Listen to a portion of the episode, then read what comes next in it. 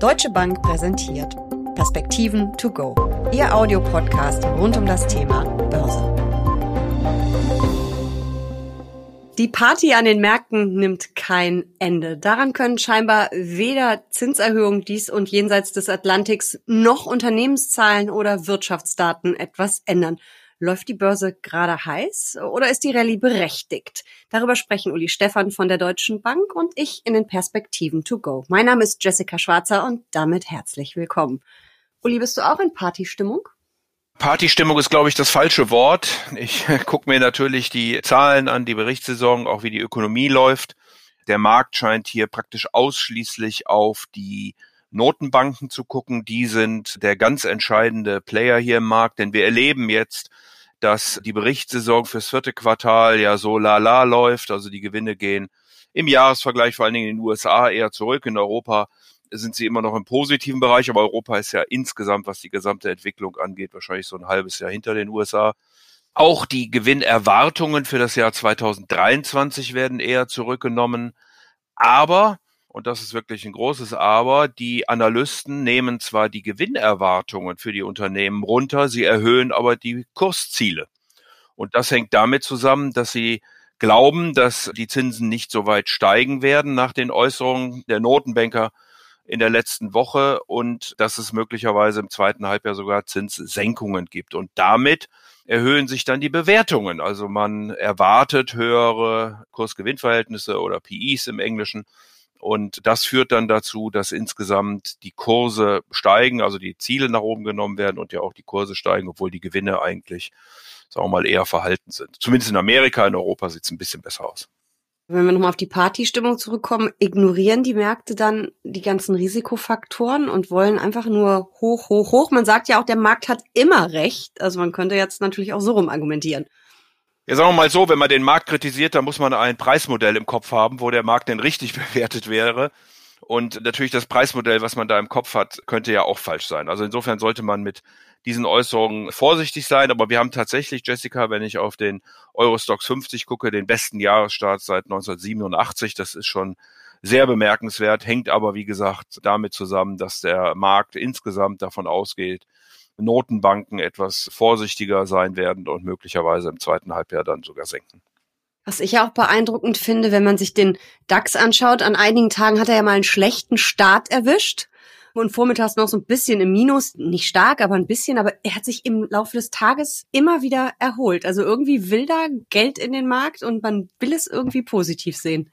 Ja, wir hängen sicherlich komplett von der amerikanischen Börse ab und die öffnet eben dann irgendwann am Nachmittag und das hat dann großen Einfluss nochmal auf unsere Kurse, die wir hier im Nachmittag stellen. Und je nachdem, wie die Stimmung in den Vereinigten Staaten an Wall Street ist, bewegt sich dann Europa und vor allen Dingen natürlich der deutsche Aktienindex, der ja ein sehr zyklischer nach wie vor ist. Und das hängt, wie gesagt, glaube ich, doch eher mit den Amerikanern zusammen. Dort sind die großen Kapitalsammelstellen, die den Markt bestimmen. Das machen leider, Jessica, nicht wir beide mit unseren Kleinstorders, sondern das machen dann schon die großen institutionellen Anleger.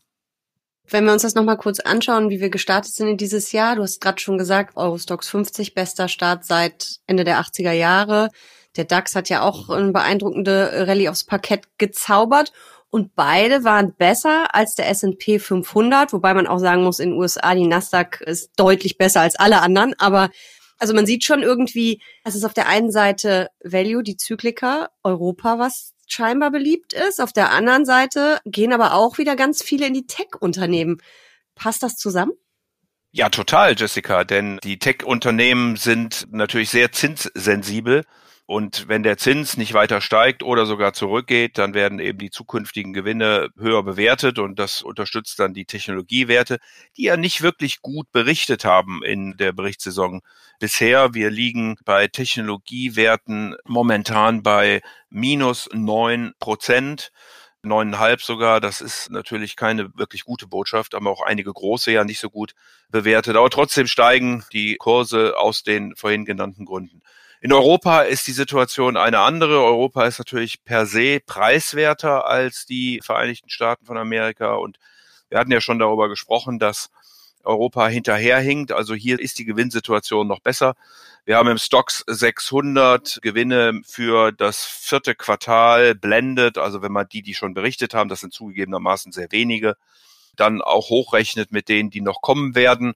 Dann liegen wir in Europa bei plus sieben Komma drei, in den U S A eben bei minus zwei Komma sieben. Und da sieht man also, dass da doch ein Unterschied besteht. Und nochmal deswegen Zins in den U S A und Bewertungen und Gewinne in Europa. Schauen wir mal auf die ganzen Daten und Fakten, was da so in den letzten Tagen reingepurzelt ist. Also wir haben einmal natürlich die Zinserhöhungen der Notenbanken, sowohl in den U S A als auch in Europa. Hat dich da irgendwas an den Begründungen, am Wording der Notenbanken vielleicht überrascht? Also zunächst waren die wirklichen Maßnahmen, die die Notenbanken, muss man ja sagen, ergriffen haben, durchaus so, wie sie erwartet worden waren. Also da gab es überhaupt keine Überraschungen. Die Überraschungen gab es dann eher nachher in den Pressekonferenzen, wo im Grunde genommen alle drei, sowohl die F E D wie die Europäische Zentralbank, aber auch die Bank of England, ein Stück weit zurückgerudert haben, etwas vorsichtiger waren, die Risiken nochmal betont haben, also doch ein paar Fragezeichen daran gemacht haben. Bei Frau Lagarde kann man das vielleicht exemplarisch nochmal herausstellen. Sie hat ja nicht nur um, oder die E Z B nicht nur um fünfzig Basispunkte den Zins angehoben, sie hat auch angekündigt, Gleiches nochmal im März tun zu wollen. Allerdings hat sie dann sozusagen offen gelassen, ob es danach weitergeht. Und das hat eben den Markt dazu geführt, zu glauben, dass es da nicht weitergeht. Jerome Powell war etwas aus meiner Sicht unkonzentriert, vielleicht sogar etwas genervt in seiner Pressekonferenz. Oh je. Ja, weil er kriegt natürlich immer wieder die gleichen Fragen. Wie weit geht denn noch der Zins und so weiter und so fort. Und er hat auch da, also im Gegensatz zu dem doch sehr deutlichen Statement der F E D, dann die Tür aufgemacht für Eventualitäten. Und nochmal, deswegen haben dann gegen Mitte der Woche, einschließlich Donnerstag, die Zinsen doch deutlicher nach unten tendiert. Man hat damit gerechnet, dass die Notenbanken nicht mehr sehr viel weitergehen. Und man hat eben damit gerechnet, dass im zweiten Halbjahr die Zinsen sogar wieder zurückgenommen werden könnten, weil eben die Konjunktur sich natürlich abschwächt. Also Anleihekurse hoch, Renditen runter. Das genau ist der Punkt gewesen. Es war insgesamt auch ein freundliches Marktumfeld. Also wenn man sich beispielsweise die Aufschläge, die Risikoaufschläge für südeuropäische Staaten anguckt gegenüber Bundesanleihen, dann sind die auch nicht weiter auseinandergegangen. Das ist ja auch ein Thema. Die Europäische Zentralbank will ja nicht wieder alle rücklaufenden Anleihen wieder anlegen, sondern will sozusagen ihre Bilanzsumme in ganz kleinen Schritten verkürzen, aber das ist wahrscheinlich ein Test, um mal zu sehen, wie denn die Staatsanleihen Griechenlands, Italiens, Spaniens darauf reagieren werden. Also auch da keine großen erschreckenden Bewegungen. Die hat es dann eher am Freitag gegeben, als wir dann die harten ökonomischen Daten gesehen haben. Danach hätte ich jetzt als nächstes gefragt, wir haben ja einiges an Wirtschaftsdaten auch gesehen, also einmal den Arbeitsmarkt in den U S A, den meinst du mit Freitag. Und wir haben aber auch, ich glaube, das war aber schon Mittwoch oder Donnerstag, vergangener Woche die Inflationszahlen aus Europa gesehen. Deutschland hat ja, glaube ich, verschoben, aber zumindest Europa, es geht abwärts und da wollen wir ja hin in dem Fall. Fangen wir mit dem Arbeitsmarkt an. Was war da so erschreckend? Erschreckend war da gar nichts. Also für die Menschen ist das eine ganz tolle Botschaft, wenn fünfhundertsiebzehntausend Stellen geschaffen werden in den Vereinigten Staaten von Amerika. Es war nur mit hundertfünfundachtzigtausend gerechnet worden. Also der Arbeitsmarkt ist doch in einem sehr, sehr guten Zustand. Wir haben quasi Vollbeschäftigung. Die Arbeitslosenquote ist auf drei Komma vier gefallen. Das ist der niedrigste Stand seit vierundfünfzig Jahren. Also das ist schon alles sehr bemerkenswert. Auch die Löhne haben zugelegt mit vier Komma vier Prozent aufs Jahr insgesamt. Wir hatten ja vorher schon in der Woche den sogenannten JOLTS-Report, wo man sieht, wie viel offene Stellen es gibt. Und es gibt mehr offene Stellen, also wo Unternehmen Mitarbeiter suchen, also es Arbeitslose gibt mittlerweile in den U S A, nämlich elf Millionen. Da ist es auch die Zahl der offenen Stellen nach oben gegangen.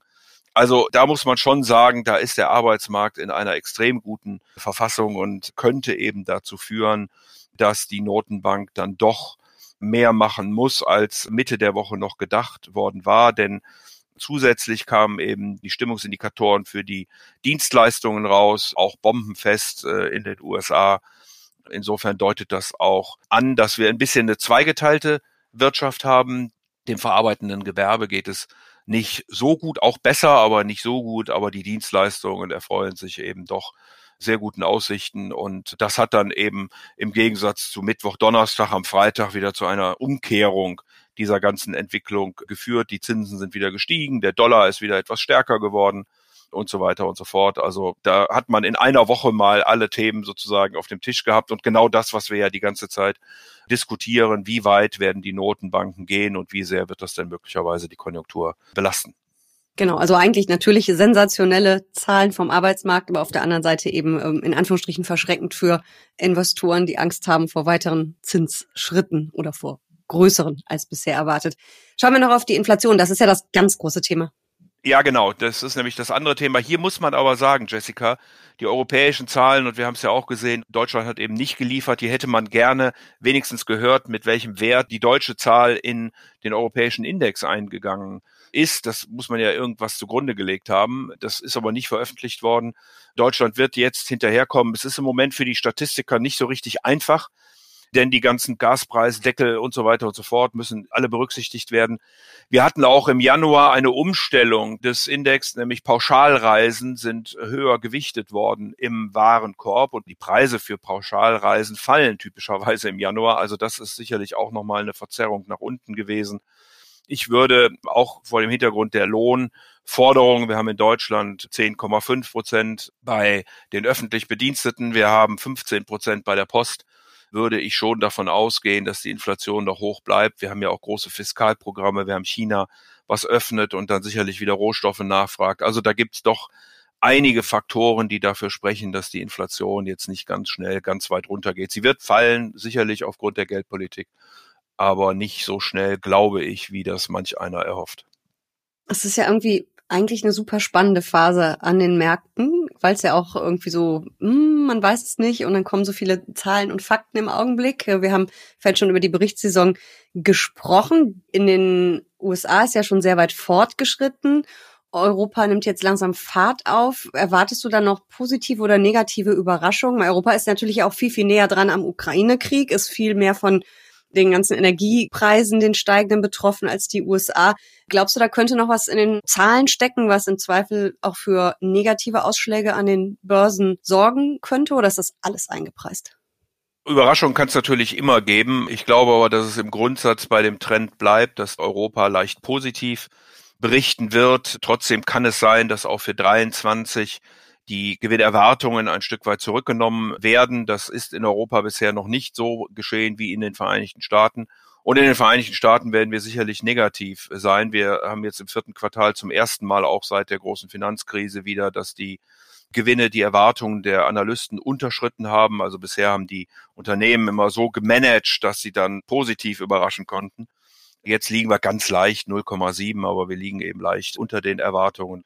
Da sieht man schon, dass eine gewisse Abkühlung da ist. Also auch wenn wir davon reden, dass wir gut durch den Winter kommen, Gasspeicher mit fast achtzig Prozent gefüllt sind in Europa, dass die Amerikaner eben einen hochroten Arbeitsmarkt haben, dann ist es zweifellos doch so, dass die Konjunktur natürlich zurückgeht. Und da ist immer noch die Diskussion am Markt, werden wir eine harte Rezession kriegen oder werden wir eine weniger starke Rezession kriegen? Ich könnte mir vorstellen, dass eine sehr leichte wird. Vielleicht kommen wir sogar ganz drumrum. Also mal eine technische Rezession. Aber viele Broker und auch der Internationale Währungsfonds haben zuletzt die Wachstumserwartungen wieder nach oben genommen. Und deswegen würde ich da keine großen Verwerfungen erwarten. Überraschungen natürlich kann es immer geben. Aber unterm Strich sollte Europa deutlich besser berichten, als das die Vereinigten Staaten getan haben. Wie soll ich mich dann als Privatanlegerin da jetzt aufstellen? Wir wissen, das hat immer was mit Anlagetyp, Anlagehorizont zu tun. Aber wenn wir jetzt mich mal wieder als Beispiel nehmen, sehr risikoaffin, sehr langfristig investierend, was kann man da machen im Moment? Ja, wir hatten ja schon drüber gesprochen, Jessica. Ich würde nach Europa gehen. Hier gibt es nach wie vor viele preiswerte Unternehmen, die wir aber brauchen für die Modernisierung, Digitalisierung, Transformation der Wirtschaft. Ein paar zyklische Werte sind auch sicherlich mit dabei, die dann stärker wieder profitieren sollten, wenn gerade China dazukommt, also Automobile beispielsweise. Und in den U S A ist es, wenn wir uns langsam dem Zinshöhepunkt nähern, wir sind jetzt bei vier Komma fünfundsiebzig. Im Moment glaubt man, dass es so fünf, fünf Komma fünfundzwanzig wird. Vielleicht kommen wir noch auf fünf Komma fünfzig, aber das ist alles nicht mehr so weit weg in Amerika. Und von daher ist es wahrscheinlich dann keine schlechte Idee, sich auch den ein oder anderen Technologiewert mal anzugucken. Wenngleich, und das hatten wir ja auch schon mal diskutiert, bei den berühmten Awesome Eight, also die vor allen Dingen sehr stark für Konsumentenelektronik verantwortlich sind, dass da wahrscheinlich die ganz, ganz großen Wachstumsraten zunächst mal vorbei sind und wir jetzt eher auf Unternehmenstechnologie gucken, wo eben Effizienzen und Profitabilität gehoben wird. Aber es gibt auf jeden Fall im Moment mehr Chancen als Risiken. Das würdest du unterschreiben? Das würde ich so nicht unterschreiben. Wir haben sicherlich eine ganze Menge Risiken, die wir hier rauf und runter diskutieren können. Die Frage ist, ob sie eskalieren müssen. Also wir haben ja nach wie vor den Ukraine-Krieg, wo es keine Lösung in Sicht ist. Ganz im Gegenteil, wir hören jeden Tag, dass Menschen sterben. Wir haben nach wie vor die Drohung Chinas, sich Richtung Taiwan zu bewegen. Wir haben jetzt gerade den Abschuss dieses Ballons über der U S A gesehen, wo China wahrscheinlich einfach mal gezeigt hat, was sie denn alles können. Wir reden sicherlich über Demografie, Arbeitskräftemangel, hohe Inflation. Also wir haben schon ein paar Themen, denen wir uns dringend stellen müssen. Vor allen Dingen Standortfaktoren müssen wir verbessern, damit mehr investiert wird. Dann können wir auch wieder mehr wachsen und dann können wir auch investieren in all die Themen, die uns wichtig sind. Und da ist sicherlich noch einiges an Aufgaben vor uns. Aber für das Gesamtjahr würde ich schon sagen, wenn das deine Frage war, dass wir sicherlich in zweitausenddreiundzwanzig ein besseres Jahr sehen werden, als wir zweitausendzweiundzwanzig gesehen haben. Da war es ja auch zugegebenermaßen ziemlich desaströs. Ach, das macht mich doch glücklich und zufrieden. Vielen Dank für diese Perspektiven to go. Aber sehr gern.